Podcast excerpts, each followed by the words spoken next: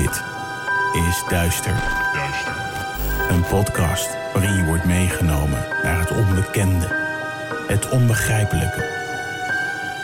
Zwarte bladzijden van de geschiedenis komen voorbij. Hier hoor je de verhalen achter moord, doodslag en onverklaarbare gebeurtenissen.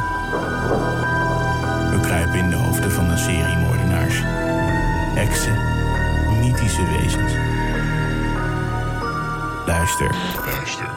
En huiver naar duister. Welkom duisteraars bij aflevering 5 van Duister de podcast, de podcast over true crime en paranormale zaken. Dit is Kim. Hoi, en dat is Daphne. Hoi. en we hebben weer twee spannende zaken voor je in petto. Dus welkom iedereen, fijn dat jullie luisteren. Ehm, huishoudelijke mededeling, volg ons eh, lekker op Instagram, het Duister de podcast, en op Facebook. Gewoon even zoeken op uh, Duister de podcast. Dat vinden we super leuk. want de socials zijn al lekker actief, hebben we gemerkt. Vooral Instagram. Er zijn al verschillende ervaringen binnengekomen. Die slaan we allemaal op en dan komen ze vanzelf een keer voorbij.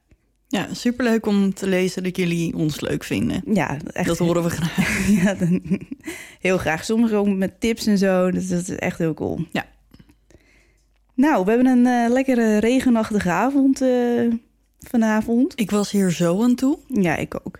Heel fijn. We hebben net geen onweer, dat is jammer. Dat gaat langs ons ja, heen. En ik, las, ik hoorde net op de radio alweer dat we een hele zonnige week in het vooruitschiet hebben. Nou, dat hoeft van mij niet hoor.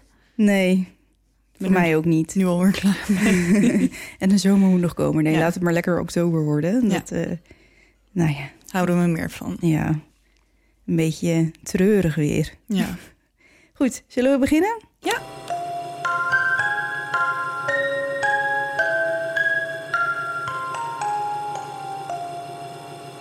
Ja, deze keer mag ik weer beginnen. Ja. Ik ga je een heel spannend verhaal vertellen vandaag. Maar eerst, waar ga jij het over hebben? Um, zonder te verklappen, stel je voor je trekt in je droomhuis en het blijkt niet wat, het, uh, wat je hoopt dat het is. Wauw, dit is echt absurd. Ja. Want mijn eerste regels, zie ik hier zo meteen staan, zijn echt praktisch hetzelfde. Dat je niet. Ja. Je gaat het zo meteen horen. Nou, oké, okay, dit is heel apart. Het is sowieso een beetje een rare avond. Want we begonnen met een storing in de microfoon. En daarna gingen de lampen ineens uit en aan. Dus ja. Een, een, een, een avond vol... Uh... Ja, dus we hebben nu precies drie kaarsjes. We kunnen elkaar niet zien. We zitten wel op voldoende afstand. Dus dat helpt ook wel, denk ik. Maar uh, het zet wel lekker zo de sfeer ja, neer. Het gaat, het gaat de goede kant op. Ik ga je vandaag het verhaal vertellen van over Bob Cranmer... die naar eigen zeggen 18 jaar lang geterroriseerd is door de demon Moloch. Moloch? Ja. Daar heb ik dus echt nog nooit van gehoord. Nee, ik ook niet. Maar ik ga het je helemaal uitleggen. Maar eerst, zoals altijd, wat is een demonische entiteit? Dit zegt Wikipedia. Een demon komt van het Griekse woord daimon en betekent godheid. In de huidige tijd wordt er echter vaak gevallen engel, duivel of kwade geest mee bedoeld. In de originele Griekse opvatting werd met demonie iets goedaardigs bedoeld, zoals een goddelijke macht of een beschermengel. In het christendom echter heeft de term een kwaadaardige betekenis. Volgens de Bijbel staan demonen onder leiding van de, de duivel. duivel. Dat was natuurlijk vrij simpel. Ja.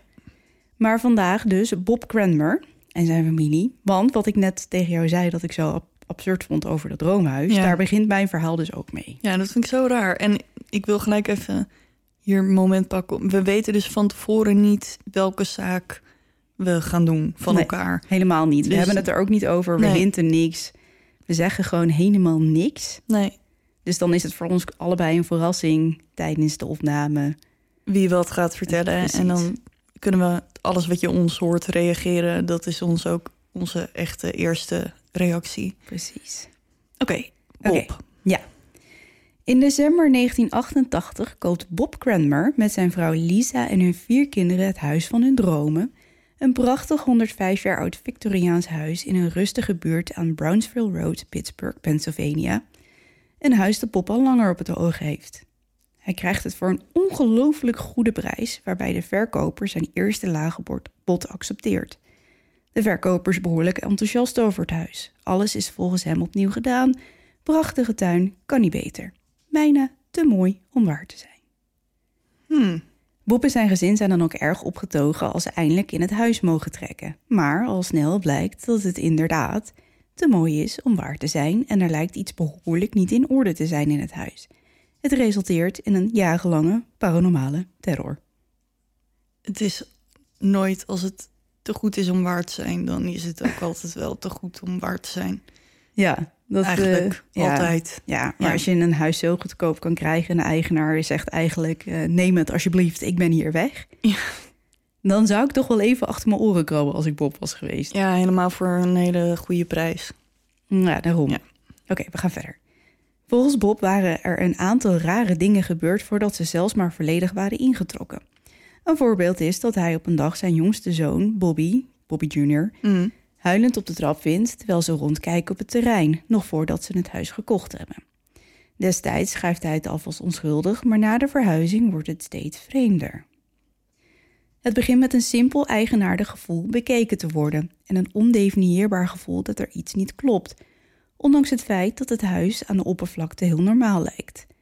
Het voelt alsof er iets in de muren zit, een soort ongrijpbare woede die zich onder het charmante veneer bevindt, in de prachtige sierlijsten van de deuren en de kostbare Victoriaanse tapijten. Dit is wat Bob er zelf over zegt. Vanaf het eerste moment hadden Lisa en ik altijd het gevoel dat we niet alleen waren in dat huis. Dat we door iemand in de gaten werden gehouden. Ik kan me de sensatie nog zo duidelijk herinneren. We voelden ons omringd door het verleden. Bijna alsof we erin leefden, dat we slechts tijdelijke bezoekers waren, die uiteindelijk zouden worden verdreven. Naarmate de tijd verstrijkt, wordt het ondefinieerbare gevoel omgezet in daadwerkelijke paranormale gebeurtenissen. Het begint vrij onschuldig, lichten gaan aan en uit, voorwerpen Nou, dat hadden wij net ook. Ja, oh jee. Oh god. Oh dear. Ehm, voorwerpen worden op andere plekken teruggevonden. Het touwtje van de hanglamp is ineens om de lamp gewikkeld in plaats van hangend naar beneden. En dit gebeurt echter zo onopvallend allemaal dat de familie denkt dat ze het zich verbeelden en ze maken er zelfs wat grapjes over. Net als met vorige week dat de laden van de kast in één keer open stonden. Ja, en dat ze denken dat de kinderen er wat mee te maken hebben. Ja, zo van eh, hou er eens mee op, want Ja. het is nu niet meer grappig. Ja. Weet je wel, een beetje dat werk. Maar al snel wordt de activiteit agressiever. Ze horen hard gebonk uit het plafond en voetstappen rennen op de zolder. Deuren knallen open nadat er eerst hard op gebonkt is. Als ze gaan kijken is er uiteraard helemaal niemand. Maar de familie wordt pas echt bang als ze een kruis in tweeën gebroken vinden op de vloer. Oeh, dat is echt nooit een goed teken. Dat is inderdaad not so good. Nope. Nope. Bovendien lijkt er iets heel erg mis te zijn met een kamer in het huis die ze de blauwe kamer noemen. Er is altijd wel een kamer met een kleur, toch? Ja. Serieus. Dat is, dat is een ding of zo. ja, maar dat is hetzelfde als een vrouw in het wit. Ja, ja. hoeveel ladies in white er niet tegen zijn gekomen, dat is nou ja, niet op twee handen meer te tellen. Nee. Ieder, ieder spookhuis heeft een, een Ja. lady in white. Behalve uh, Lab Castle, want die heeft er eentje in het Oh ja, dat, dat was de rode dame, Ja. ja, klopt. Oké, goed. Dit huis dus, de blauwe kamer. En dat omdat deze kamer blauw behang heeft en een blauw tapijt. Maar volgens de kinderen die daar slapen bezit het ook een kwaadaardige bovennatuurlijke kracht. Vind ik voor een kind best wel Ja. heftig om dat te constateren. Maar goed, dat is het, dit is het verhaal. Wat opvalt aan deze kamer, die recht aan de trap grenst, is dat er een kleine klopper op de deur zit. Dit is belangrijk, dit moet je onthouden. Oké. Klop, klop. De kinderen weigeren om in de kamer te slapen om er, of om er zelfs maar in de buurt te komen, klagend dat er iets engs in zit en wat deze aanwezigheid ook is, het begint zichzelf langzamerhand steeds zichtbaarder te maken. En dit als een schaduwachtige entiteit omhult in wat eruit ziet als een zwarte mist en meestal gevolgd door een stank. Dit is wat Bob allemaal zegt, hè? Mhm. Aanvankelijk alleen waargenomen binnen de muren van de blauwe kamer. Dus het beperkt zich nog tot die kamer. Als een soort van elementaal. Ja, zoiets. Oké. Een van de meest angstaanjagende ontmoetingen met deze vreemde verschijning is als Bobs schoonzoon een pikzwarte schaduw ziet boven een van de kinderbedden. Omdat de schoonzoon hoorbaar schrikt, verdwijnt de schaduw in een donker hoekje van de kamer. Op een ander moment ziet Bobs kleinzoon de zwarte schaduw kruipend op zich afkomen en begint ontroostbaar te huilen en te schreeuwen: Monster, monster, het zal me opeten. Ah, Vet zielig. Ja. Kun je het je voorstellen? Een zwarte schaduw vanuit de hoek van de kamer die ineens op je afkruipt. Nou, ik heb een zwarte hond, dus dat gebeurt nog wel eens. Maar ehm, Ja, maar die is niet heel eng. nee. Nou ja. Oh, nou ja, er zijn heel veel mensen die hem wel heel eng vinden. ja. Maar nee, oh, nee. Maar voor een klein kind is dat denk ja, ik het echt... is toch super eng. En sowieso, die zijn toch altijd bang voor monsters in hun bed of in de kast en zo. Ja, precies. Nou goed, dit gaat dus jaren zo door en volgens Bob wordt de entiteit brutaler en gewelddadiger. Het verschijnt zelfs in andere delen van het huis en het kruipt s'nachts door de muren de slaapkamers in. Ze zien hem uit het behang komen en dan kruipt hij naar ze toe. Ik krijg er echt... Ja, ik weet dat ik het zelf heb opgeschreven, maar ik zie het helemaal voor me. Ik kan daar niet tegen. Ja, weet je waar, waar dit me heel erg aan doet denken? Nee? Ehm, oh god, weet het programma nou? De, de Paranormal Files met Amy en die Ja. Italiaanse ja, ja, ja, ja, ja. uit Brooklyn. Was het niet de Dead Files? De Dead Files, ja. Ja, En dat is het Aan het eind- echt een keer kijken. ja, en aan het eind van de aflevering, Amy die is helderziende medium. Ja, ja, ja. Zij kan met doden praten. Zij, zij voelt en ziet dingen. Mhm. En aan het einde van de aflevering gaat ze dan met een ehm sketch artist, een, een, eh, een tekenaar, Ja, zitten. En dan beschrijft ze dus wat ze ziet. ja. En die tekenaar die tekent dat dan. En dan laten ze dat uiteindelijk zien aan degene bij wie ze in huis zijn geweest op zoek naar geesten. Mhm. En dat doet me denken aan de, tekenen, de tekeningen die zij zeg maar dan fabriceren. Ja. Ehm, nou, zo zie ik het dus voor me. Ja, ik, we hebben ooit samen een aflevering gezien waarbij er een vrouw in bed ligt en die slaapt Ja, in de die kelder. met die, ehm, met die, met die, erboven, boven dat bed. Nee, zij ziet ook schaduwen op zich afkruipen. Ja, Weet je dat nog? ja, ja, Dus daar, daar moest ik heel erg aan denken. ja. Ja. Ik snap, af en toe denk ik echt, waarom doe ik dit? Omdat we ervan houden om... Ja, maar dat is het. is een soort van rare verslaving of zo. ja. Oké, nou, ze zien dat ding dus uit het behang komen en dan kruipt hij dus naar ze toe. Eh een van de kinderen wil alleen nog maar in een linnenkast slapen met het licht aan, want die verdikt het. Die denkt echt, eh toedeloe, eh, Zoek het uit. ik doe dit niet meer. En iedereen in het gezin begint op een gegeven moment fysieke aanvallen te ervaren. En vooral dan in de buurt van de Blauwe Kamer, want daar is die blijkbaar het Maar worden ze aangevallen of krijgen ze toevallen? Nee, ze worden aangevallen, dus ze, ze hebben eh, krab- en klauwsporen. Oké. Nou weet ik niet zo goed wat je met een klauwspoor... Nou, dat kan ik je vertellen. Ik, volgens, Ik, ik denk persoonlijk, dit hebben we heel vaak gezien. Ik denk dat we met klauwsporen moeten denken aan een, een hoe noem je zoiets? Een krabspoor. Ja, zoals een- van drie Ja, zoals een kat krabt, zeg maar. De Holy Trinity. Trinity. Ja, precies. zoals Zack en teken van drie. altijd En dat wordt dan vaak eh, de duivel. Ja. Wordt daar inderdaad mee geassocieerd. ja, en dus ik denk dat als we het over klauwen hebben, dat we dan Ja. aan zoiets moeten denken. Ja, precies. Ehm, familieleden die kruisjes dragen om zich tegen wat, wat, wat, wat er zich dan ook in een huis eh schuilhoudt. Ja, die proberen zichzelf te beschermen met kruisjes. Maar die worden van hun lichaam gerukt s'nachts en helemaal verdraaid teruggevonden alsof ze, en I quote, in een bangschroef waren geplaatst en met een tang waren omgebogen. Oh, maar zijn deze mensen echt gelovig gelovig? Of zijn ze gewoon, ik doe een kruisje om, want dat helpt? Nee, Bob is katholiek opgevoed en zijn moeder gaat nog eh, iedere week naar de kerk. Maar hij en zijn gezin gaan wel naar de kerk, maar het was meer uit een soort van Verplichting. rustmoment Ja. in iedere zondag, zodat ze even met het gezin samen zijn. Maar hij is op dit moment niet Nee, want ik vraag me dan af of zeg maar de mate waarin je gelooft... eh, invloed heeft. op invloed de- heeft op de, op bescherming die je Oh, krijgt, ja. zeg maar. Ja, dat vraag ik me ook af. Maar ik, mm, nou, komen we zo op. Oké, ga verder. Wat het allemaal nog enger maakt, is dat er een verborgen kamer wordt gevonden in het huis na tips van een medium, achter een verzegelde muur.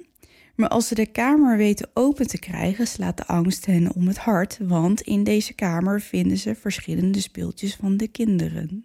Ah, van de kinderen die nu daar wonen. Ja, Oeh, is het een oubliette? nee. Maar oké, want die, dat moesten ze dus openbreken, maar ze vinden daar speelgoed. Oké, dat is vaag. Ja. Hierna kreeg Bob's vrouw, Lisa, een nervous breakdown. Dat zou ik ook krijgen, eerlijk gezegd.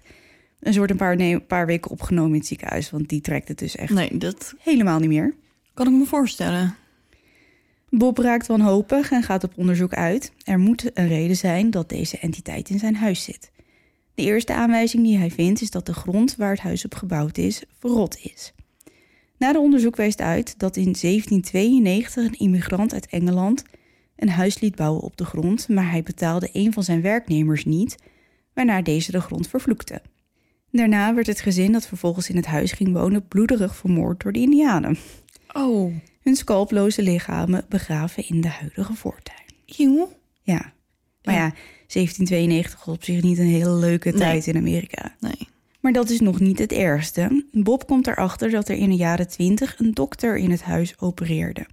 Een zekere dokter M. En dokter M was wat men in die tijd de speciale dokter noemde. Als vrouw zijnde ging je alleen naar zijn huis als je Een abortus wilde laten plegen. Dit was in die tijd nog illegaal en het liep ook vaak niet goed af. Veel vrouwen stierven tijdens hun ingreep door gebrek aan hygiëne of doordat ze te veel bloed verloren. Dr. M was geen fijne vent. Hij was ruw, gemeen en meestal dronken. Ja, dat zal de zaak niet geholpen hebben. Nee.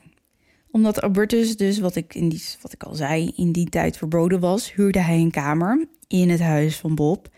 om het minder op te laten vallen dat hij met illegale praktijken bezig was. Maar wisten die mensen van wie dat huis was, wat hij aan het doen was? Of Ja, het, er woonde een echtpaar en die waren ook meestal dronken. En zij hadden financiële problemen. Dus en- zolang er geld binnenkwam, Ja, knepen precies. ze gewoon een oogje toe. Ja, ze, ze deden niks. En omdat ze zelf allebei een alcoholverslaving hadden... Moet je toch ergens je geld vandaan halen? Precies, dus ze lieten die dokter lekker zijn gang gaan. Ja. Eh dokter M woonde zelf twee huizen verderop. Dus Oh, Nou. hè? Om vrouwen ongezien bij het huis te laten komen... liep de oprijlaan tot aan de achterkant van het huis... en konden vrouwen via de achterdeur direct de trap op... naar de kamer met de Klopper. klopper. Goed, nou ja, ik, eh, ik zou hier echt van freaken als ik, dit- als ik hier achter kwam. Ja. Ehm, Bob die neemt contact op met een priester. Hij is tenslotte katholiek opgevoed. Maar goed, hij krijgt contact met Father Ron Lenwing. En deze Father Ron is, ik vind het een beetje grappig eerlijk gezegd. Geloof het of niet, maar een soort van duiveluitdrijver slash medium. Slash paranormaal onderzoeker. Is zoiets. Het is een beetje vaagjes. Maar goed, hij wordt dus gestuurd vanuit de katholieke kerk. Hij zuivert het huis met wijwater en hij zegt dat hij later contact opneemt. En een paar dagen later doet hij dat dus ook inderdaad. En hij komt met behoorlijk sinistere details over het huis. Want hij is medium slash... Oh, hij voelt dat en ziet Hij, dat. hij zegt dat hij beelden doorkrijgt. En nou ja, dat, dat is het dan. Mhm. Hij vertelt aan Bob dat veel vrouwen gestorven zijn in het huis. Hoe kan het ook anders? Een vrouw stierf onderaan de trap. Een andere in de badkuip samen met haar baby. Een jong meisje zit kermend op de grond met naast haar een pot vol met bloed en iets lijkt wat op, wat op een geaborteerde voetus lijkt. Eeuw. Er zijn bloederige lakens, bloed op de vloer, bloed op de muur, bloederige instrumenten. En er staat een rozenstruik in de tuin waar Lisa af en toe rozen knipt, maar dat mag ze niet meer doen van Vader Lenwin, omdat het de demon sterker maakt. En dit zou zijn omdat de resten van de enkele voldragen baby's daar liggen. Maar, oké, dus die, die bemesten zeg maar de rozen. Neem ik aan dan.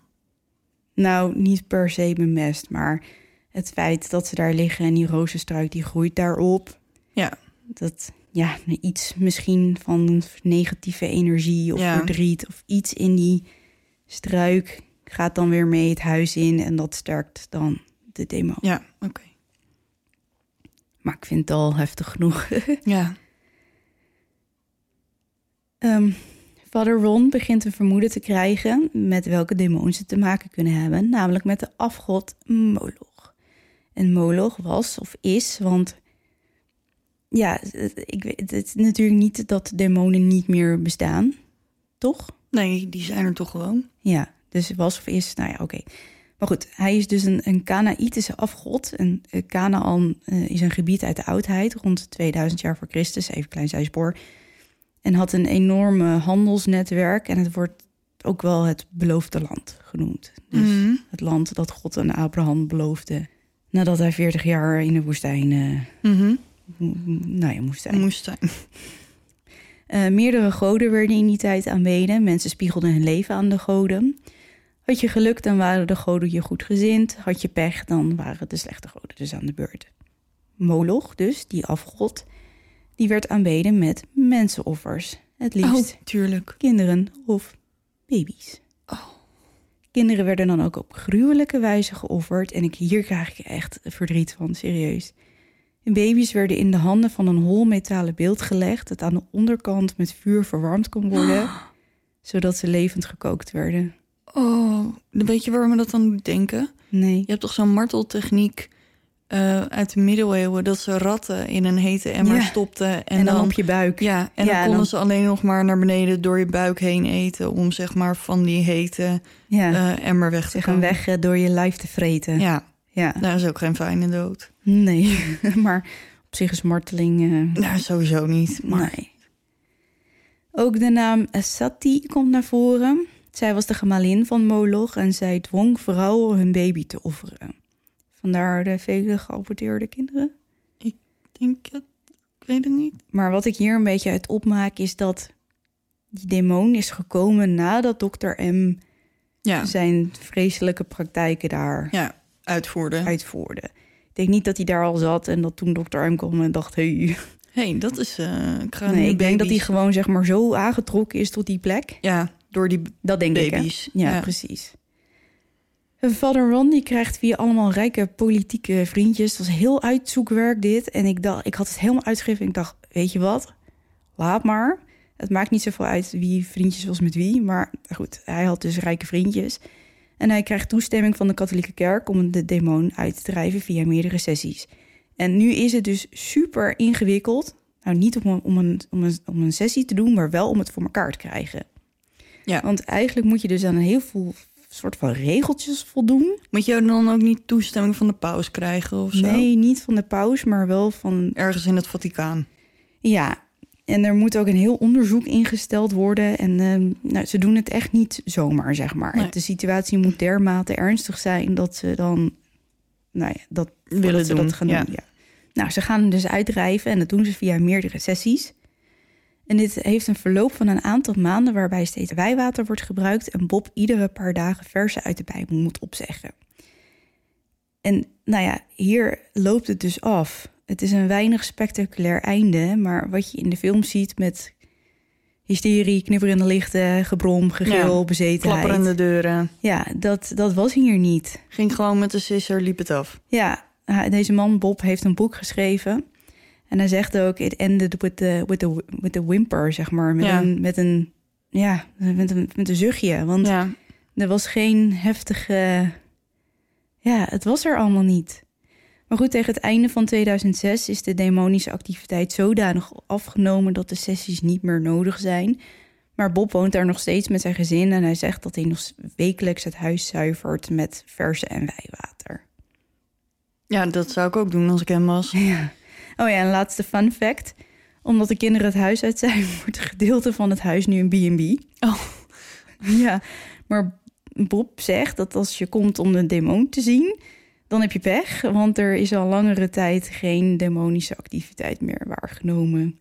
Dus hij is of zo wel verzwakt dat hij niet meer echt kan spoken. Ja, Of het huis is zo vaak gereinigd met versen uit de Bijbel en ja dat hij hem water ergens anders eh, dat hij is gaan gewoon spoken. gegaan. Ja, ze zeggen nog wel af en toe knipperende lampen te hebben. En soms beweegt het draadje van de, van de hanglamp nog. Maar het is niet meer Heel erg. dat. Maar is hij dan niet bang dat er dan spookjagers komen... die hem dan uit gaan zitten dagen... en dat het dan weer van vooraf aan begint? Nou, er is een Ghost Hunters groep geweest. Hmm. Ehm, een Paranormal State heet ze. Ze hebben schijnbaar een aflevering gemaakt onder een soort van pseudoniem. Want Bob wilde niet dat zijn familie en zijn huis bekend werd. Ja, Ik heb mijn best gedaan om te vinden, maar dat is mij niet gelukt. Maar ik heb ook niet, eerlijk gezegd, niet heel veel toegang tot download dingen en weet ik veel het allemaal. Bij mij gaat het allemaal via YouTube. En, nou. ja. Maar misschien ehm, dat ik het spook kan vragen of hij een poging wil wagen. Want ik wil het eigenlijk best wel graag zien. Maar dat is gemaakt onder de naam ehm Hellmouth. En dat zou dan over dat huis gaan. En er is ook een... Bob heeft... Ik, alle informatie heb ik uit, een, uit zijn eigen boek van Bob. En dat Mhm. heet The Demon House of Brownsville Road. Dus als het je interessant lijkt, dan kun je sowieso dat boek lezen. Wat was je vraag ook weer? Over of ze niet bang zijn dat als het een B&B wordt... dat er dan Oh, ja. spookjagers komen die hem uit gaan zitten dagen. En dat het dan weer Eh, terugkomt. En toen begon jij over die investigators. Oh ja, ja, ja. Nee, ja. Oh ja, dat slaat eigenlijk nergens op, hè? En blijkbaar hebben ze daar wat gedaan. Ja, ze hebben zo. inderdaad wel geprobeerd contact te leggen, maar dat lukte niet zo. Niet als in dat hij antwoord gaf met hi, dit ben ik. Ja, Maar er is wel onderzoek gedaan. Alleen zij kwamen niet echt veel verder. Op een gegeven moment is dat team ook weer weggegaan, want ze konden gewoon niet zoveel meer doen. Nee. Het was gewoon echt goed tegen kwaad. En dit, is niet, dit was niet zo'n geval van... eh, hallo, ik ben een demon en ik kom jou irriteren. Het was gewoon, ja, wat ik zeg, goed tegen kwaad. Het, ja. het kon alleen verdreven worden met versen uit de Bijbel en wijwater. En, sterk geloof. de- ja, en op een gegeven moment, en Bob die zegt ook dat hij in de Blauwe Kamer echt maandenlang non-stop ehm The Passion heeft afgespeeld op een videorecorder. Dat, die film, weet je ja, wel? ja, ja, ja. Ja, dat gaat over het leven van Jezus Christus. En eh, blijkbaar werd die demon daar echt super, super kwaad van. Want die dacht echt, wat is dit? Ik, Ga weg. ga weg Nou, nou, moet, Jezus. nou moet ik zeggen, maakt niet uit wat voor film het is. Maar als je dat op repeat voor me afspeelt, word ik vanzelf ook wel geïrriteerd. ja. Dus op zich. Ja. hè. Maar hij, het, blijkbaar was het enige wat hielp, was God en de Bijbel. Ja. ja. Nou ja, goed. Ik ben blij dat het geholpen heeft. Ja, het, dat zeg ik. Het is niet zo'n spectaculair einde, maar het verhaal dat daar een dokter was die vrouwen aborteerde, of eigenlijk baby's aborteerde. En Ja. dat die dan. eh naar man. Ja, en er zal weinig eh, positieve energie eh, aan overgebleven zijn Nee, die dat denk ik niet. Dat was het. Ja. Wat vond je ervan? Ja, ik had, ik had hier dus echt nog nooit van gehoord. Nee, ik ook niet. Dus dank je wel voor het delen van dit verhaal. ja, man. Ja. Ben je klaar voor die eh, van mij? Ja. Oké.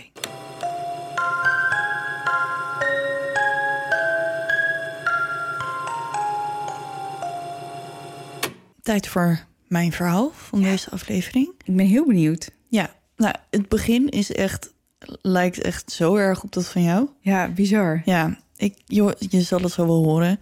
Eh, voordat ik begin, wel even een ehm, korte waarschuwing. Ik heb echt heel erg mijn best gedaan om dit verhaal zo logisch mogelijk op te schrijven. Ja. Ehm, maar ik ben er niet helemaal zeker van of dat gelukt is. Dus als je iets niet volgt, laat het dan, zeg het dan even. Oké. Ehm, want er gebeurt eigenlijk heel weinig. Oh. Maar door omheen gebeurt zeg maar een hele hoop. Ja, ja. Dus ik, ik heb mijn best gedaan. Oké, nou, we gaan, het- we laten gaan het we er maar mee beginnen. Oké, we gaan naar Amerika. Verrassing. Ja. Ehm, Toch niet in Pennsylvania? P- P- Pennsylvania? Nee, we gaan naar New Jersey. Oh, oké.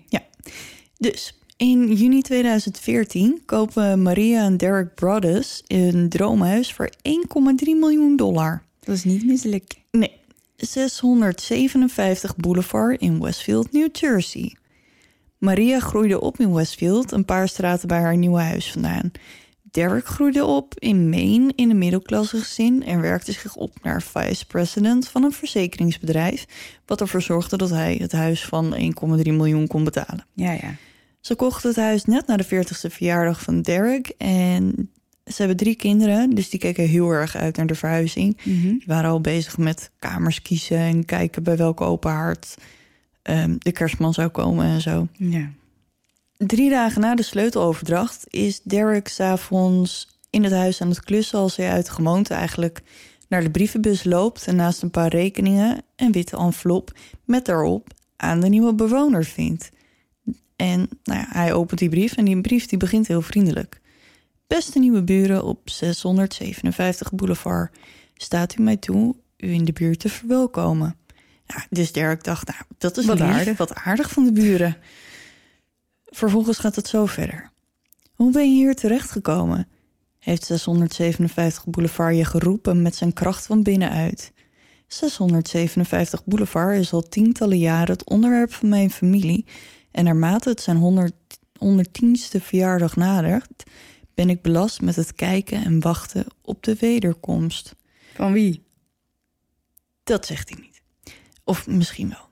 Mijn grootvader hield het huis in de gaten in de jaren 20 en mijn vader deed dat in de jaren 60. Het, en nu is, doet hij het. het is nu mijn tijd. Kent u de geschiedenis van het huis? Weet u wat er in de muren van 657 Boulevard ligt? Waarom ben je hier? Ik zal erachter komen. Oké. Ja. Blijkbaar was de schrijver op verkenning, want ze refereren verder naar de Honda waar de familie in rijdt en de aannemers die bezig waren in het huis. De brief gaat verder met: Ik zie al dat je 657 Boulevard heel irritant trouwens, want hij blijft de hele tijd maar 657 Boulevard zeggen. Oké. Ehm, ik zie al dat je 657 Boulevard hebt overspoeld met aannemers, zodat je het huis kan vernietigen. Tch, tch, tch. Slechte zet. Je wilt 657 Boulevard niet ongelukkig maken. Eerder die week waren Derek en Maria bij een nieuw huis met hun kinderen van 5, 8 en 10 jaar oud. en kletsten een beetje met de buren terwijl de kinderen met de buurkinderen speelden. Ook dit was de schrijver opgevallen. Je hebt kinderen. Ik heb ze gezien. Tot nu toe denk ik dat er drie zijn die ik heb geteld. Zijn er meer onderweg? Moet je het huis vullen met het jonge bloed waar, waar ik om heb gevraagd? Beter voor mij. Was je oude huis te klein voor je groeiende gezin? Of was het hebzucht om, met je, om me je kinderen te brengen? Zodra ik hun namen ken, zal ik ze roepen en naar me toe trekken. Wie ben ik? schreef de schrijver. Er rijden elke dag honderden en honderden auto's langs 657 boulevard. Boulevard. Misschien zit ik er in een. Kijk naar alle ramen die je kunt zien vanuit 657 boulevard. Misschien zit ik er in een. Kijk uit een van de ramen van 657 boulevard naar alle mensen die elke dag langslopen. Misschien ben ik er een. De brief eindigt met de suggestie dat het bericht niet het laatste zou zijn. Welkom, mijn vrienden, welkom. Laat het feest beginnen. Getekend, The Watcher. Oh god. Goed, dus het, Derek was aan het schilderen. Het is tien uur s'avonds. Dus die trekt een sprintje door het huis om alle lampen uit te doen. zodat niemand meer, meer naar binnen kon kijken. Ja, Ja. ze hebben natuurlijk geen gordijnen, helemaal niks. Hij is er gewoon in zijn eentje aan het schilderen. Nee, je staat daar altijd in een heel verlicht huis. Ja, s'avonds om half Lekker tien onder een eh, bouwlamp. Ja, met een, met een radiootje aan. Iedereen weet hoe het is om te moeten verbouwen. Ja, dus ehm, hij trekt een sprintje, alle lampen uit en hij belt de politie. Maar wacht even. Zit het hele gezin al in dat huis? Nee, zij, de rest van de familie zit nog in het oude, Oude huis. huis. Ja. Oké. Dus de politie komt langs, leeft de brief. en die, die agent die reageert met... What the fuck is this? Wat de fuck is dit? What the fuck is this, yes? hij vraagt Derek of hij toevallig vijanden heeft. Want ja, hè, wie zou dit anders doen? Maar die heeft Derek niet. Derek gaat als een spier naar zijn oude huis... waar Maria en zijn kinderen zijn. Diezelfde avond sturen ze een e-mail naar John en Andrea Woods. Vind ik heel grappig, want met de Tylenol murder Hadden we Murders had ik, hadden we ook Woods.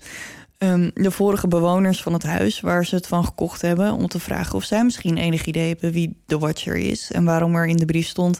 ik heb de Woods gevraagd me jong bloed te brengen... en het lijkt erop dat ze hebben geluisterd.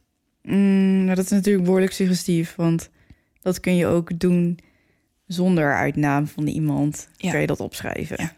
Dus eh, Andrea Woods reageert de volgende morgen. Een paar dagen voordat zij uit het huis trokken, tro- trokken, kreeg zij ook een brief van de Watcher. De brief was raar geweest en ook in deze brief vertelt de schrijver het verhaal dat ze al generaties lang het huis in de gaten houden. Maar dit is de eerste en laatste brief die de Woods in de 23 jaar dat ze daar gewoond hebben kregen. Ze dachten Dus er. die hebben nooit eerder... Nee, behalve een paar dagen voordat ze weggingen. Oké. Ja. En verder dachten ze er ook niet echt bij na. En die dachten van, nou, dat is gewoon een beetje vaag iemand die dit... Maar boeien, we gaan toch weg. Dus maakt niet uit. Nee, Dus die gooien die brief weg.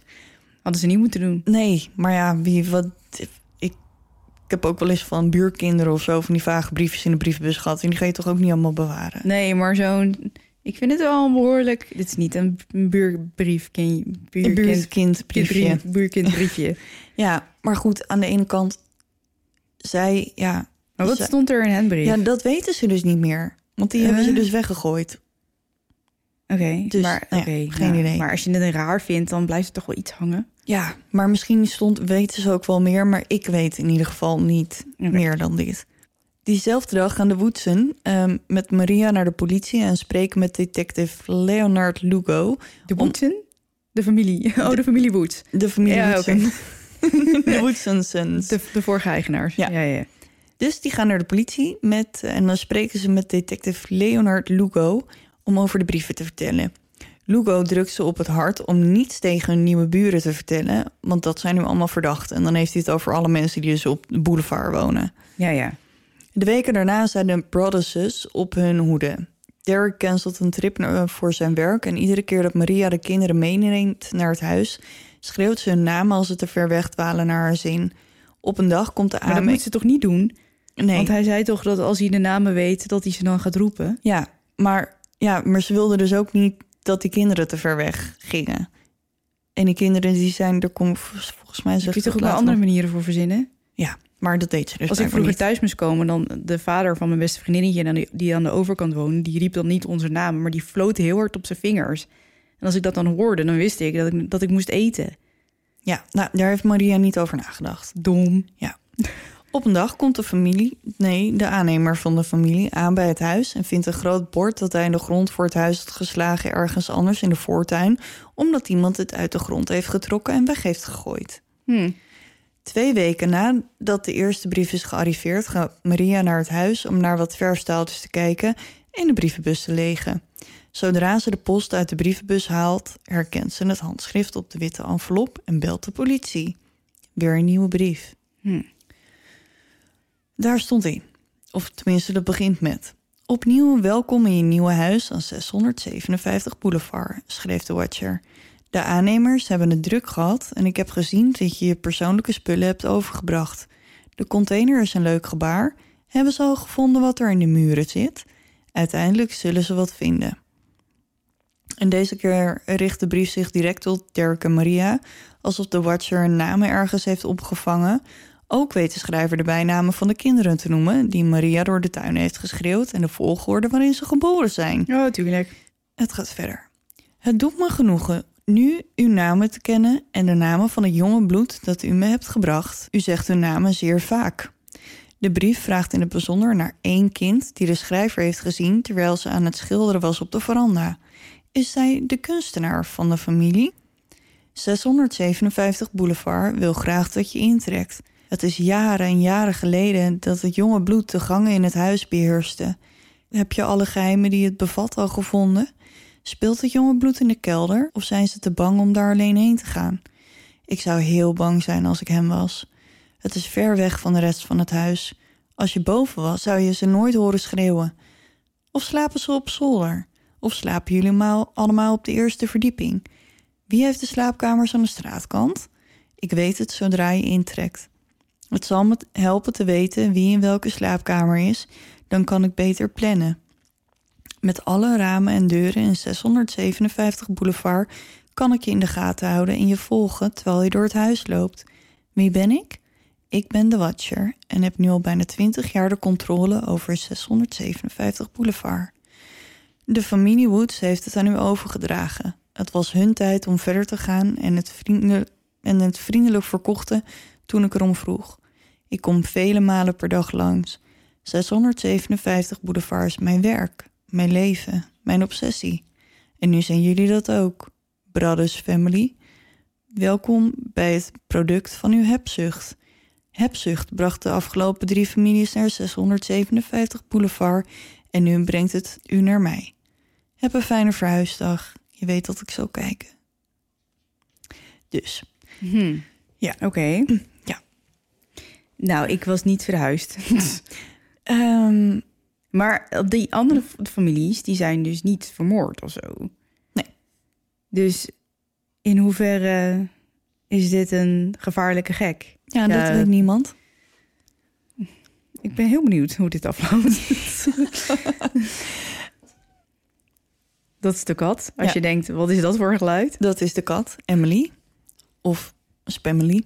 Of Want- spam. Of Spammy. Die eh, komt even buurten. Dus als je iets hoort mouwen, dan is het geen spook. Nee. Goed. Na deze brief stopte Derek en Maria met het meebrengen van hun kinderen.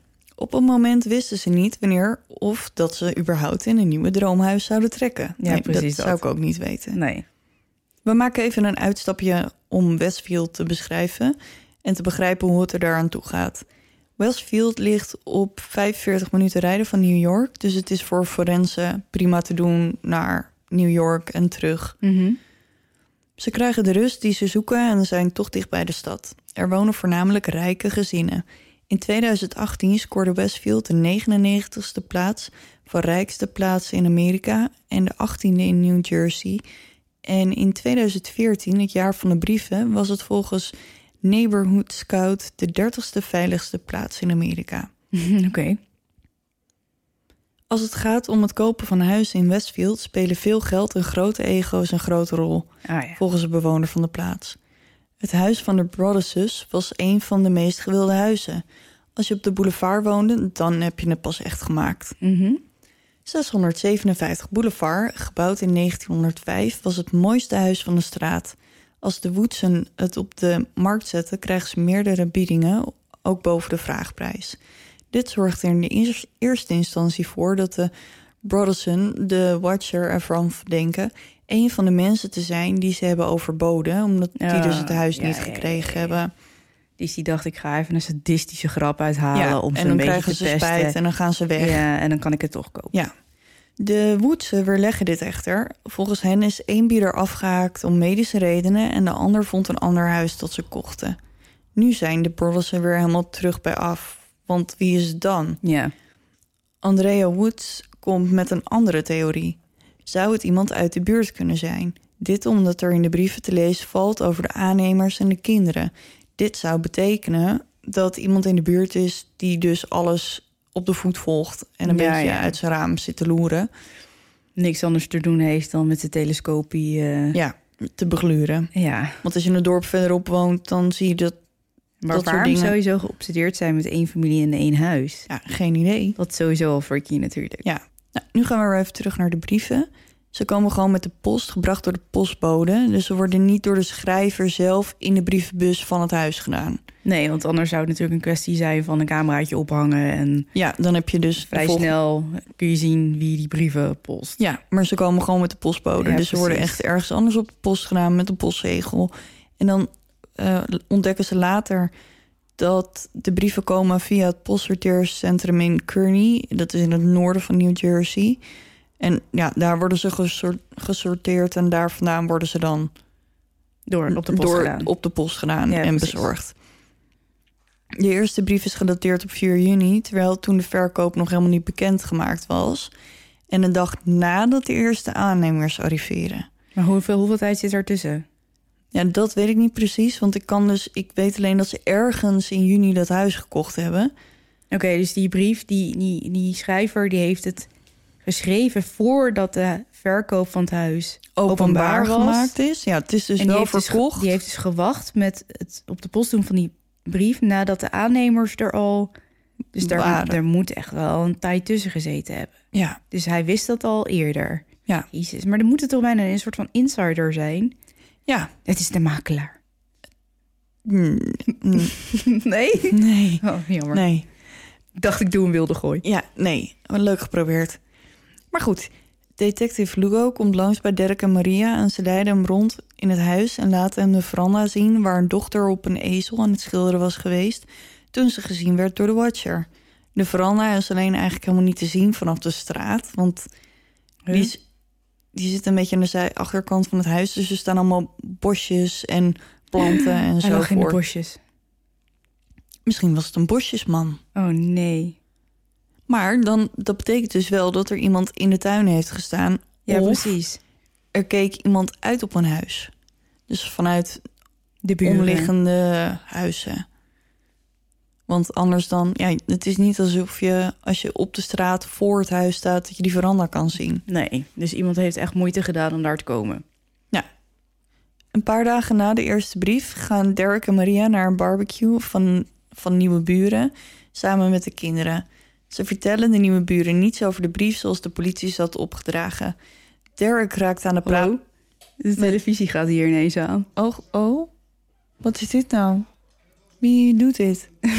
Zit hier iemand op de afstandsbediening? Misschien was het spam, de kat. Is het zo'n avond? Oké, ik doe hem uit, ja? En jij blijft maar tijd zeggen dat, hier, er, ik, leg eh, hem, ik leg hem hier op de bank. Oké. dat oké, er hier niks zit. Nee, de- nee. Oké, ga verder. Dit was heel raar. Ja, dat was echt... Oké, ik eh, begin even opnieuw, want ik ben het helemaal kwijt. Ja, is goed. Een paar dagen na de eerste brief gaan Derek en Maria naar een barbecue van nieuwe buren samen met de kinderen. Ze vertellen de buren niets over de brief zoals de politie ze had opgedragen. Derek raakt aan de praat met John Smith, die twee deuren verderop woont. John vertelt hem over de Langfords die precies tussen hem en de Brothers inwonen. De Langfords bestaan uit Peggy Lang Langford, een weduwe van ergens in de negentig, en een paar van haar volwassen kinderen die ergens in de zestig zijn. Oké, en die wonen allemaal nog in dat huis. Ja, een paar. Hm, gezellig. Ik weet niet hoeveel het er zijn, want dat kon ik nergens vinden. Maar het zijn er meer dan drie, denk ik. Kinderen zijn- dus. Ja, het zijn, in ieder geval, het zijn in ieder geval drie kinderen. En die wonen bij hun 90-jarige bejaarde moeder. Ja. Of ik weet, nou ja, ik weet niet of wie er wel woont en wie niet. Maar er wonen er in ieder geval een paar. Volgens John zijn de Langfords een beetje raar, maar onschadelijk. Hij beschrijft een van de jongere Langford-zonen, Michael, die niet werkt en een baard had. Nou, bedankt voor de info, John. Ja. Hij had een baard. Nou, daar schiet wel echt wat mee op. Op dit moment denkt Dirk dat hij de daders gevonden heeft. Ja, want die Het zijn waren de- waar. Het, het, het zijn zij. Ja, het waren de Langfords. Ze woonden precies naast zijn huis en keken zo op de veranda met de ezel. De familie woonde al sinds de jaren 60 in het huis toen de vader van de Watcher het huis in de gaten hield. Richard Langford, de man van Peggy, was 12 jaar eerder overleden en de Watcher schrijft dat hij het huis al meer dan 10 jaar in de gaten hield. Hm. Wat dus zou betekenen dat hij het van zijn, vader, over heeft genomen. Ja, precies. Derek gaat met deze informatie naar detective Lugo. Die vertelt vervolgens dat hij dat al wist... en dat hij Michael een week na de eerste brief... al op het politiebureau had ondervraagd... maar dat hij alles ontkende. Ja. Ja. Maar, Maar, waarom deelt hij dat dan niet met... ja, geen idee. is toch handig? Ja, dat zou je zeggen van wel. Maar goed, communicatie heeft niet iedereen kaas van gegeten. Nee. Helaas was er verder geen hard bewijs, dus na een paar weken stopt het onderzoek zo'n beetje. Derek en Maria leggen zich hier niet bij neer en beginnen hun eigen onderzoek, want ze voelden zich nou, nog steeds bedreigd, aangezien ze niet weten wie de schrijver is. Maar er gebeurt ook niet echt iets of zo, toch? Het Nee, maar gebeurt helemaal niet. Het, het zijn twee brieven die ze tot nu toe hebben gehad. Jezus. Ja, dus Derek installeert webcams in en om het huis en spendeert nacht in het donker in het huis om te kijken of hij iemand kan zien die het huis bespiedt.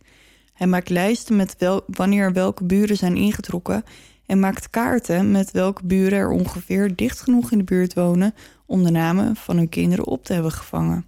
Ze nemen ook een paar experts in de arm. Ze nemen een privédetective aan die een achtergrondonderzoek naar de Langfords, maar hij kan niks vinden. Ze nemen ook contact op met een kennis, een oud FBI-agent die Derek kent, en een ander oud FBI-agent, Robert Lanahan. Lanahan bestudeert de brieven en vindt een paar opmerkelijke dingen. Volgens hem herkent hij in de brieven een aantal dingen die erop wijzen dat de schrijver ouder is. De envelop was gericht aan M slash M Brothers. Dat is ten eerste verkeerd gespeld. Hoezo? Het is Brothers van Broadway, zeg maar. Ja. En hier staat Brothers. B-R-A-D-D. Oh, oké. Ja, ja, ja. Ja, dus die eh, een Dus hij- beetje fonetisch opgeschreven ja, waarschijnlijk. Watcher weet wel veel, maar niet alles, zeg Ja. maar. Ja.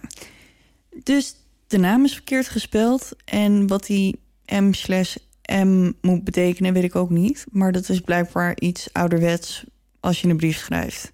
Oké. Ja. Echt nog nooit van gehoord. Nee, ik ook niet. Maar ik, nee, ja, geen idee. Maar dat is blijkbaar ouderwets. Oké. Ehm, de begroetingen omvatten het weer van de dag. Warm en vochtig, zonnig en koel voor een zomerdag. En die zinnen hebben dubbele spaties. De brieven hebben een zekere literaire sfeer... wat wijst op iemand die veel leest... en een verrassend gebrek aan gevloek en gescheld... gezien het niveau van de woede... waarvan Lenne dacht dat het erop wijst... dat de schrijver niet echt macho is... Hij denkt niet dat de schrijver echt een gevaar is, ondanks dat er ziedende woede in de brieven doorklinkt. Inmiddels is het een paar weken later en de derde brief arriveert. Nee joh. Ja. Heel veel mensen denken dat dit de laatste is, want er eigenlijk hebben in heel veel artikelen die je vindt, hebben ze dat maar over drie brieven. Maar dit is niet de laatste, spoiler. In de derde brief vraagt de Watcher zich af waar de familie gebleven is. 657 Boulevard mist jullie. Over de renovaties die de familie aan het huis heeft gedaan, heeft de schrijver ook wat te zeggen. Dat gaat als volgt. Het huis huilt van alle pijn die het doormaakt. Je hebt het veranderd en zo mooi gemaakt. Je stilt zijn geschiedenis. Het huilt om zijn verleden en wat vroeger was.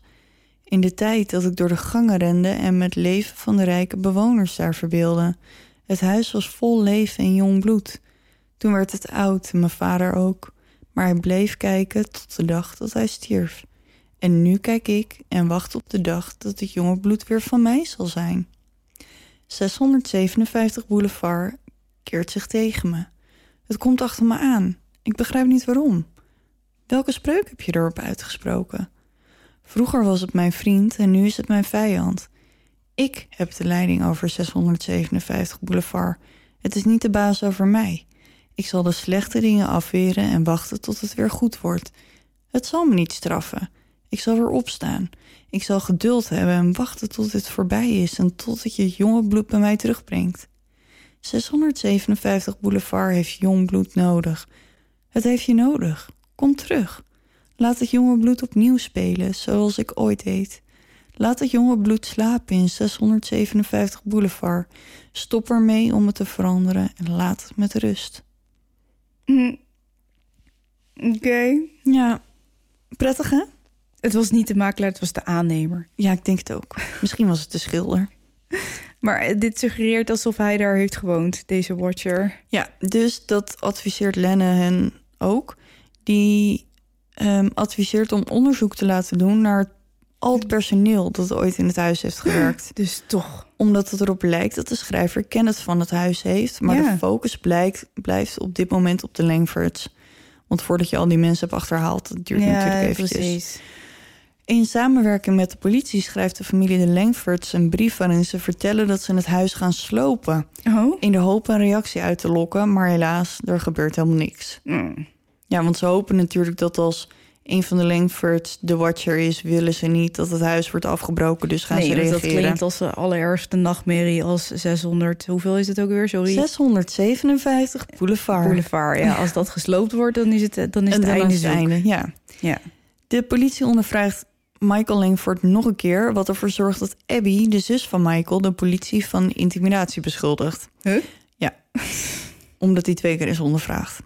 Uiteindelijk nemen de Brothers een advocaat in de arm, Lee Levitt. De advocaat gaat met de Langfords in gesprek... en laat ze de brieven lezen, maar iedereen ontkent. Eind 2014 zat er echt geen schot meer in de zaak. De schrijver had geen digitaal spoor achtergelaten, geen vingerafdrukken, helemaal niks. Dus alle aanwijzingen waren nu al onderzocht. Derek laat vervolgens de brief aan zijn priester zien, die toestemt om het huis te zegenen. Huh? Ja, ik weet ook niet waarom. Ja, maar dat is echt bizar, deze twee verhalen. Ja, maar Heet hij toevallig vader eh, Ron Len Lenway? nee, eh? ik weet niet hoe de priester heet. Maar dan Oh. nog, ik vind het gewoon een beetje. Het is geen geest. nee, of het, is, een geest die brieven schrijft. Dat kan ook nog. Ik heb, ik heb trouwens geen, geen enkele theorie over geesten voorbij zien komen hierin. Dus ik snap niet per se waarom hij zijn priester erbij wilde hebben. Want ik weet niet wat die priester gaat doen tegen iemand die van binnen, van buitenuit, zeg maar, komt. Ja, dat weet ik ook niet. Een aparte move, maar oké. Ja, Als hij zich maar daar goed, prettig bij voelt. Ja, op zich kan het natuurlijk nooit kwaad om Nee. je nieuwe huis te laten zegenen, zeker denk niet. ik. Uiteindelijk is het huis klaar en Derek en Maria hebben geen idee wat ze moeten doen. Dit was een droomhuis waar ze in zouden trekken. Hun kinderen keken er zo naar uit. Hun eigen huis is inmiddels verkocht, dus ze trekken in bij de ouders van Maria, terwijl ze de hypotheek en de belasting van 657 Boulevard blijven betalen. Derek is een depressief wrak en Maria besluit na een bezoek aan de dokter in therapie te gaan. Haar therapeut diagnosticeert haar met posttraumatisch stresssyndroom en dat zou niet weggaan tenzij ze het huis zou verkopen. Zes maanden na de brieven besluiten ze het huis te koop te zetten. Jezus. Ja, eerst zetten ze het te koop voor meer dan 1,3 miljoen die ze ervoor betaald hebben, omdat ze er voor ongeveer een ton aan gerenoveerd hebben. Dus ja, ik kan me voorstellen dat Ze je dan de winst start. Ja, Of in, Of in ieder geval de, geval de verbouwings, verbouwingskosten. verbouwingskosten. Er komen verschillende biedingen en omdat ze niet willen dat andere mensen hetzelfde moeten meemaken, geven ze de bieders een korte uitleg van wat er aan de hand is. Mocht er een serieus bod komen, dan laten ze de brieven lezen. Dat is wel eerlijk. Ja, want Waarom zou je dat nou doen? Nou ja, anders dan die vriend van jou net in je vorige verhaal, die Oh ja. niet eh, wist hoe goed hij zijn huis aan moest prijzen om er zo snel mogelijk vanaf te zijn, willen Derek en Maria dit dus niet op hun geweten hebben. Oké, nou ja, dat is wel netjes. Ja, en ja, dat zeg ik, die, die kerel in jouw verhaal, die zei, oh nee, prima, Niks aan de hand. niks aan de hand, hier, koop het. Voor belachelijk. Ja, dus nee, Derek en Maria wilden niet dat op, het, op hun geweten hebben dat er misschien een nieuw gezin zou komen wonen Die hetzelfde die hetzelfde mee moesten maken. Ondertussen starten ze een rechtszaak tegen de Woodsen... omdat Derek en Maria vinden dat ze bij de verkoop van hun huis... op de hoogte hadden moeten brengen van de brief die zij ontvangen hadden. Ja, maar, ja, maar dat is toch een beetje ver. Ja. Ja, Ja. ja. maar goed, hè, Derek en Maria die zitten er ook een beetje, een, beetje doorheen. Ik ga verder ook niet eh, op de rechtszaak in, want het duurt al zo lang. Maar door de rechtszaak kwam het hele verhaal naar buiten. Want dan worden natuurlijk die stukken die worden, ja, die worden openbaar ja, gemaakt. Die worden openbaar eh, gemaakt. En werd 657 boulevard overspoeld door journalisten. Dirk en Maria krijgen meer dan 300 verzoeken om met de media te praten, maar dat wijzen ze af. Voornamelijk om hun kinderen te beschermen. Ze trekken in bij vrienden om aan alles te ontsnappen. En nu is het dan toch echt de tijd dat ze met hun kinderen moet, dat ze aan hun kinderen moeten vertellen. Mhm. Die zaten natuurlijk vol met vragen. Wie is de Watcher? Waar woont hij? Waarom is hij boos op ons? Allemaal vragen die ze niet konden beantwoorden. Want we Nee. weten gewoon niet wie de Watcher is. Met het verhaal in de media kwamen er uiteraard een hoop websloots naar boven met de wildste theorieën. Iemand suggereert dat ze in de muren moeten kijken met gronddoordringende radarapparatuur. Geen idee of het trouwens echt een Nederlandse vertaling is, want het in, in het Engels is het de Ground Penetrating Radar. Gewoon Dus- een soort van uh, een röntgenapparaat voor je vloer of je muur. Ja. Er had alleen al een inspecteur naar de muren gekeken en volgens hem was er niks aan de hand met de muren, alleen een beetje weinig isolatie. En dan heb ik het over een huisinspectie en niet een inspecteur van de politie. Ja, ja, ja, snap ik. Ja, nee, oké. Een groep mensen op Reddit dook op Google Maps en vinden daar een auto die voor de deur van het huis staat met daarin iemand met een camera. Terwijl andere mensen alleen maar pixels zien. Dus dit is ook gewoon een beetje wat je wil zien natuurlijk. Ja. Andere theorieën zijn een boze ex-minnares, een boze makelaar, Sorry. een middelbare scholier met een project voor creatief schrijven, guerrilla marketing voor een horrorfilm Wat is dit allemaal? of winkelcentrum gothics die het wel lollig vonden. ja, echt. Ik weet ook niet wie dit bedenkt, maar goed, hè, dat waren de mensen van Reddit. Winkelcentrum Gothics. Ja, Oké. ja, die heb je blijkbaar. Ik, ja, dit is natuurlijk vertaald vanuit het Amerikaans. Ja, ja. Dus het kan, ja, ik kan er, het, volgens mij stond het daar vertaald als ehm, mall gods of zo. Verder zijn er erg veel mensen die de Brothers een stelletje watjes vinden, omdat ze er niet gewoon intrekken. Want het zijn natuurlijk maar brieven. ja, en het is nu toch oud en niet open. Dus als er ook maar iets gebeurt met de Ja. familie... Ja. Maar goed, omdat de zaak nu ineens zo in de spotlight staat, besluit oude rot in het politievak Baron Cham Chamblis. Ik, ik lees de hele tijd Chablis als in de wijn. Maar het is Chamblis, denk ik. En die besluit de zaak nog eens onder de loep te nemen. Hij is ervan overtuigd dat de Brothers hier het slachtoffer zijn. Ook hij doet onderzoek naar Michael Langford. De broer van Michael, Sandy, dus dan hebben we nu drie Langford-kinderen, vertelt hem dat Michael toen hij jong was is gediagnosticeerd met schizofrenie. Soms liet hij nieuwe buren schrikken door door een tuin te lopen of door een raam naar binnen te kijken als er gerenoveerd werd. Ja, maar volgens mij meer uit een soort van pure nieuwsgierigheid dan dat het echt kwaadwillig was. Michael woont daar namelijk al zijn hele leven en iedereen omschrijft hem als onschuldig en juist heel aardig. Zo haalt hij bijvoorbeeld iedere ochtend de krant voor een buurman, buurman John Smith, en niemand ziet hem ervoor aan om de brievenschrijver te zijn. Chambliss ontdekt wel iets ander nieuws. Hij laat de brief onderzoeken op DNA en wat blijkt? Er is vrouwelijk DNA gevonden. Huh? Ja. Maria staat DNA af. En Maar wordt dat kan toch ook van de postsorteerder zijn? kan, maar misschien, ik weet ook niet waar ze dat DNA hebben gevonden. Als het onder de postzegel zat en er heeft een vrouw aan de postzegel gelikt. Maar dat zou echt super dom zijn. Dan ga je toch niet Ja, als maar- dader een postzegel likken? nee. Maar goed, Maria staat DNA af en wordt uitgesloten, want het is geen match. Nee. Nu besluit Chambliss zich te focussen op de zus van Michael, Abby. Blijkbaar wilde hij het niet gewoon aan haar vragen. Waarom weet ik ook niet. Dus hij zorgt ervoor dat hij een waterflesje krijgt waar ze uit gedronken heeft. Ook dit is geen match, dus we zijn weer terug bij af. Niet lang daarna krijgen Derek en Maria onverwacht bericht van de openbaar aanklager dat ze alle Langfords hebben uitgesloten als verdachten. Maar waarom en hoe willen ze niet zeggen. Oké. Ja. Nu het onderzoek van de politie Is het niet die moeder? Ja, dit. Ja, kan. Je weet het niet. Ik weet het niet. Nu het onderzoek van de politie weer op niets uit lijkt te dreigen, gaan Derek en Maria verder met hun eigen onderzoek. Ze gaan de hele buurt door met een van de enveloppen om te kijken of iemand het handschrift herkent. Dus in de straat. En ze hopen dat iemand bijvoorbeeld Een kerstkaart een heeft. kerstkaart heeft Ja, met hetzelfde handschrift. Ook hier komt niks uit. Derek haalt een vriend over om in de wifi-netwerken te hacken van de buren om te zoeken naar bewijs dat er iemand eh, er iets mee te maken heeft. Maar nou ja, goed, dat blijkt niet zo makkelijk te zijn als dat het in CSI en andere Nee. tv-programma's is. Plus dat het ook behoorlijk illegaal is. Dus Ja, dat, ja, ja. daar zien ze uiteindelijk maar vanaf. Maar die mensen waren op een gegeven moment zo wanhopig. Want ze konden het natuurlijk ook niet verkopen. Dus ja, op een gegeven moment wil je toch... eh, ja, doe je er alles aan. Maar Chambliss geeft niet op.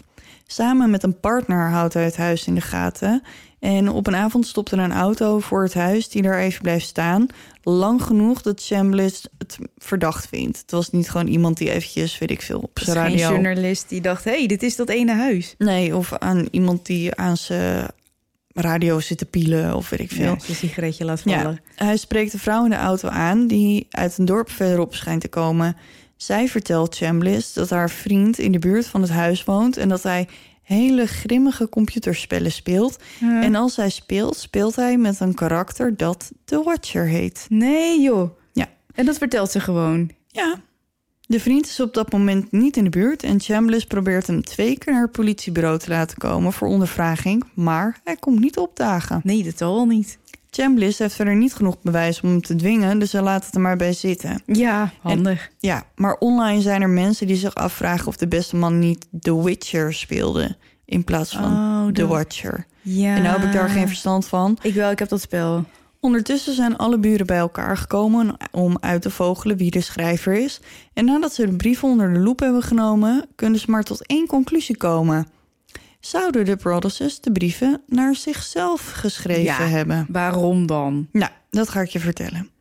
De theorie is dat ze na de aankoop van het huis tot de conclusie komen dat ze het toch allemaal niet kunnen betalen en een uitgebreid plan bedenken om onder de koop vandaan te komen of om de verzekering op te lichten. Ze vinden het ook vreemd dat Derek en Maria in de loop der jaren van een huis van 300.000 dollar naar een huis van 770 dollar verhuizen om vervolgens 657 Broadway te kopen voor die 1,3 miljoen dollar. En het dan ook nog eens een keer te verbouwen. Dus hoe kan het zijn dat ze zulke grote stappen maken op de huizenmarkt? Hebben ze te veel hooi op hun vork genomen en willen ze er nu onderuit? Proberen ze een rechtszaak tegen de Woodses aan te spannen en hun geld terug te krijgen? En ik heb het hier niet opgeschreven, maar het schiet me in één keer te binnen. Maar Derek reageert hierop met: Dit is Amerika, dus hier kan dat.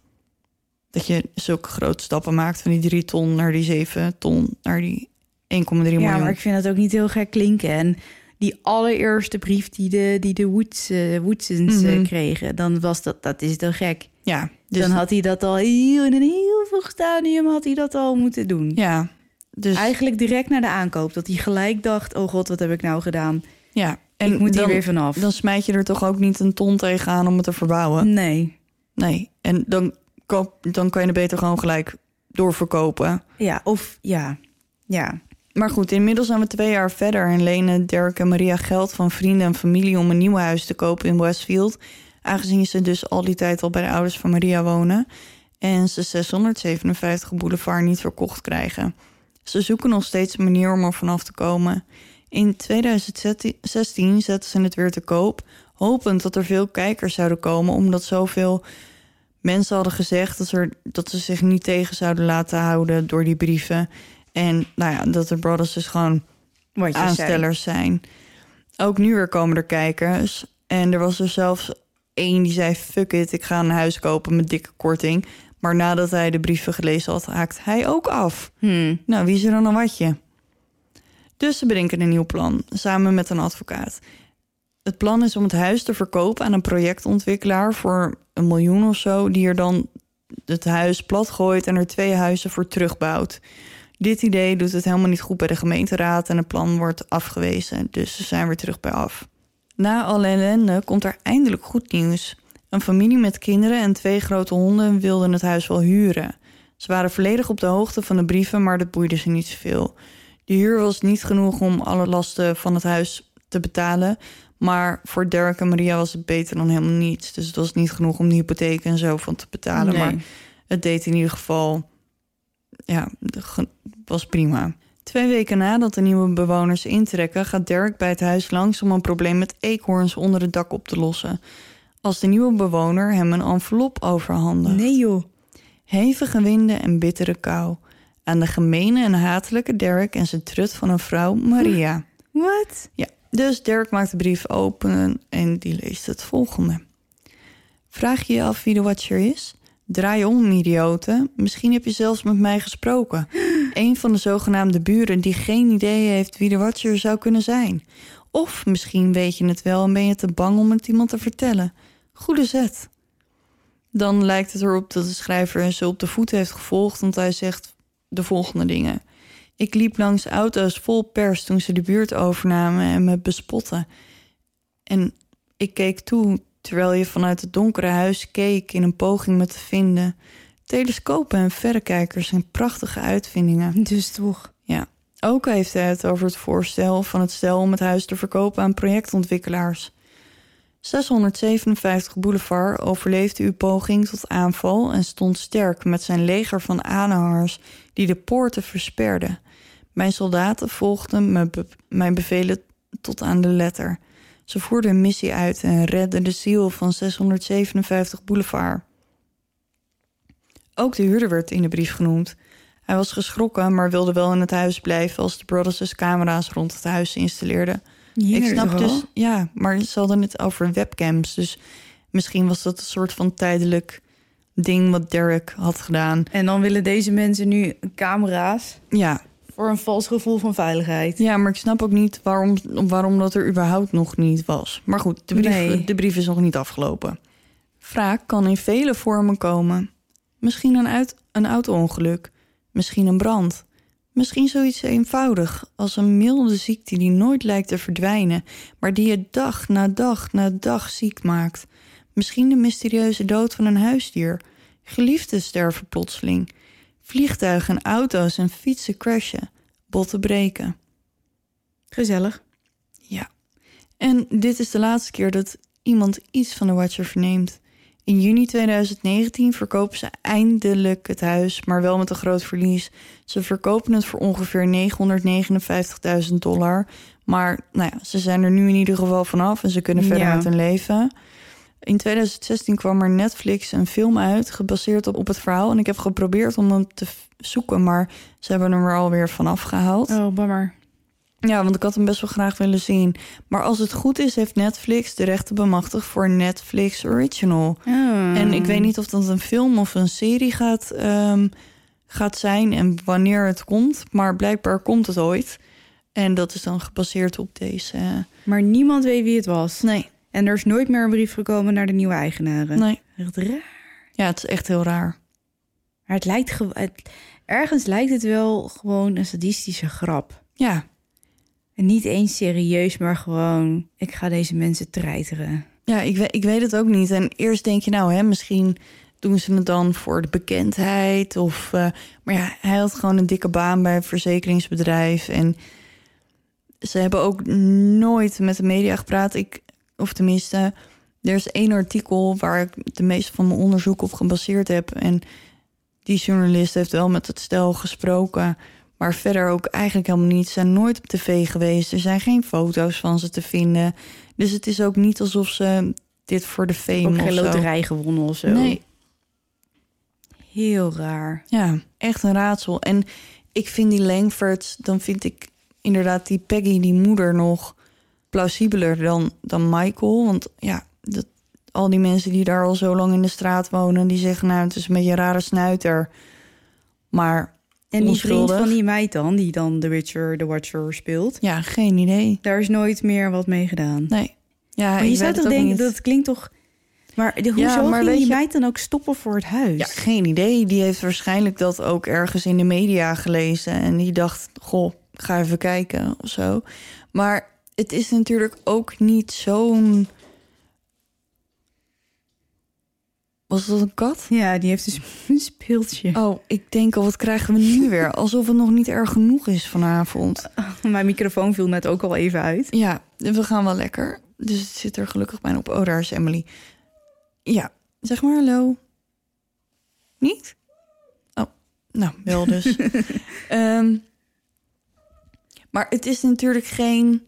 Er is niemand dood, er is niemand gewond, er is... Het is alleen maar dreigement. is, en dan nog niet eens. Maar dat je, je daar zo, dat, je daar, dat je je daar zo door kan laten opnaaien ook. Ja, Maar je denkt natuurlijk, wat als? ja. En ze hebben drie kleine kinderen. Volgens mij heb ik het uiteindelijk niet genoemd... maar volgens mij zijn die kinderen 5, 8 en 10. Ja, zei je wel, volgens Ja, mij. nou ja, die zijn dus echt gewoon nog klein ook. Ja. Dus je weet ook gewoon niet waar je je kinderen dan naartoe brengt. Nee, en helemaal omdat hij zegt, als ik zodra ik hun namen weet, ga ik ze roepen. Ja. ja, dus je wil gewoon het risico niet nemen. Nee. Maar wat ik net zei, het is natuurlijk... Het zijn hele duistere brieven. ja. Maar het, de, er is niet per se iets waar de politie iets mee kan. En ook juridisch gezien niet, denk ja, maar het ik. is een dreigement. Ja, het is wel een dreigement, maar dat betekent niet dat ze daar met 15 man aan gaan zitten werken. Nee. Zoals je doet bij een overval of bij welk nee, eigenlijk moet er dan ook, eerst zeg iets maar. gebeuren voordat Er moet eerst dat, iets ja, gebeuren. Dat, dat, is het verrotte daaraan. Ja, want anders hadden ze misschien wel vanaf het begin af aan... Maar ja, weet je, het is inderdaad maar een brief. En geen, weet ik veel, er liggen geen... eh, er zijn geen dode huisdieren, geen... Nee. er is eigenlijk helemaal niet zoveel waar de politie iets mee kan. Dus als er wel, weet ik veel, als een van die kinderen was verdwenen, dan had natuurlijk het hele politiekorps en de FBI gelijk op de stoep gestaan om dit te onderzoeken. Maar zolang het alleen bij die brieven blijft, kunnen zij ook gewoon niet zoveel. Ja, maar daarom zeg ik, het lijkt meer op een sadistische grap. Ja, Wa- Want, als er, want eh, volgens mij is de stap tussen eh, iets denken en iets doen heel erg groot. ja, Het is een beetje een luguber voorbeeld, maar denken aan zelfmoord en het doen ja, is volgens mij, tenminste dat heb ik wel eens gelezen, die stap daartussen is enorm. En ik denk dat hetzelfde gaat, geldt voor een misdaad plegen. Iets schrijven en je fantasieën uit in een brief. Of daadwerkelijk een kind ontvoeren is volgens mij ja. ja, maar groot. het kan natuurlijk ook wel vaak. Soms begint het klein en escaleert het steeds verder naar iets groters. Dus dat kan ook nog. En nog even over dat huis, want dat heb, Maar ik, wat- niet, heb ik niet eerder genoemd. Maar vanaf het begin af aan. Dat huis is dus, nou moet ik even denken, in 1905 of zo gebouwd. En vanaf dat moment dat er iemand in is gaan komen wonen, de eerste bewoner heeft daar een dollar voor betaald. Een soort van symbolisch bedrag. Ja, Vervolgens, ja, ik heb die tijdlijn, weet ik even niet zo uit mijn hoofd. Vervolgens slaat de bliksem in. Dan gaat het over naar een andere familie voor een dollar. En zo gaat het een paar keer over van familie naar familie voor een dollar tot, en dan moet ik even denken, volgens mij nog twee mensen voor de Woetse. Of één iemand voor de Woetse. En dan wordt die verkocht voor drie ton. Maar al die tijd, vanaf 1905, gaat dat huis al voor een dollar van familie over op familie. Dat is ook best gek. ja. Ja, Maar wat ik me nu afvraag, is dat die schrijver die zegt... er zit iets in de muren. ja. Maar dan zou je toch bijna denken dat er een lijk ligt of zo. ja en blijkbaar zit er alleen maar heel weinig isolatie in. Heel apart verhaal weer. Ja. Ja, dus ik weet dat het een beetje al over de place was. Maar ik, ja, het blijft mysterie. Dus daar hou ik natuurlijk wel van. Ja, ja, En die brieven die zijn ja, best wel eng. En inderdaad, wat die agent zegt, hè, het, er wordt niet gevloekt. Nee. Er wordt niet heel beschaafd allemaal. heel beschaafd, maar juist daarom is het misschien nog wel enger. Het, het doet me een beetje denken aan, eh, aan, een, aan een boek van, nou ja, mijn favoriete schrijver. En dat gaat dan over een eh, moordenaar. Die, die moordt uiteindelijk wel. En het is natuurlijk gewoon een roman, dus het is niet echt gebeurd. Maar die stuurt eh, filmpjes. Oh ja. En dat is dan een beetje zijn, tussen aanhalingstekens, zijn handtekening. Ja. Dus voorafgaande aan de moord maakt hij een soort van filmpje. En dat is dan ja, een soort van voorbode of Ja. zo. Is niet helemaal hetzelfde, maar de, de, de, de sfeer die er omheen hangt... doet me daar een beetje aan denken. Ja, Het boek heet Mr. Mercedes, als je het leuk lijkt. van Stephen King. Yes. Dus dit was het voor deze aflevering. Ja, joh. Apart. Ja, Een hele aparte avond. Allemaal dingen die eh faalden en er maar ophouden. ja en dan twee soort van gelijke verhalen over droomhuizen en zo. En... Heb jij nog mededelingen? Nee, ja, behalve dan eh volg ons op Insta. Ja, Duister de podcast. Eh, zoek ons op Facebook. eh, laat een berichtje achter. reageer. geef ons... abonneer ons. Doe wat, doe wat Doe- leuks. Abonneer ons, ja. Ja, we Nee, zijn... maar dat is wel zo. Als je je gewoon abonneert, dan ehm, krijg je gewoon... zodra er een nieuwe aflevering uit is, dan zie je dat gelijk. Dan hoef je niet iedere keer te zoeken. Super handig. Ja, Ja. vandaar is het waarschijnlijk voor gemaakt. Ja, denk het wel. En, la- en laten we mijn favoriet niet vergeten, YouTube. Oh ja, YouTube. Ja, Daar kan je ook. ons nog steeds niet zien, maar wel gewoon horen. Dus zoek even op Duister de podcast. Dat was hem, hè, voor deze aflevering. Ja, we gaan ermee nokken. Dus zullen we het proberen? Ja, oké. Oké. Nou, bedankt voor het luisteren. En Tot volgende keer. En onthoud blijf in, in het het licht. Want je, Want je weet nooit wat er in het duister op je wacht.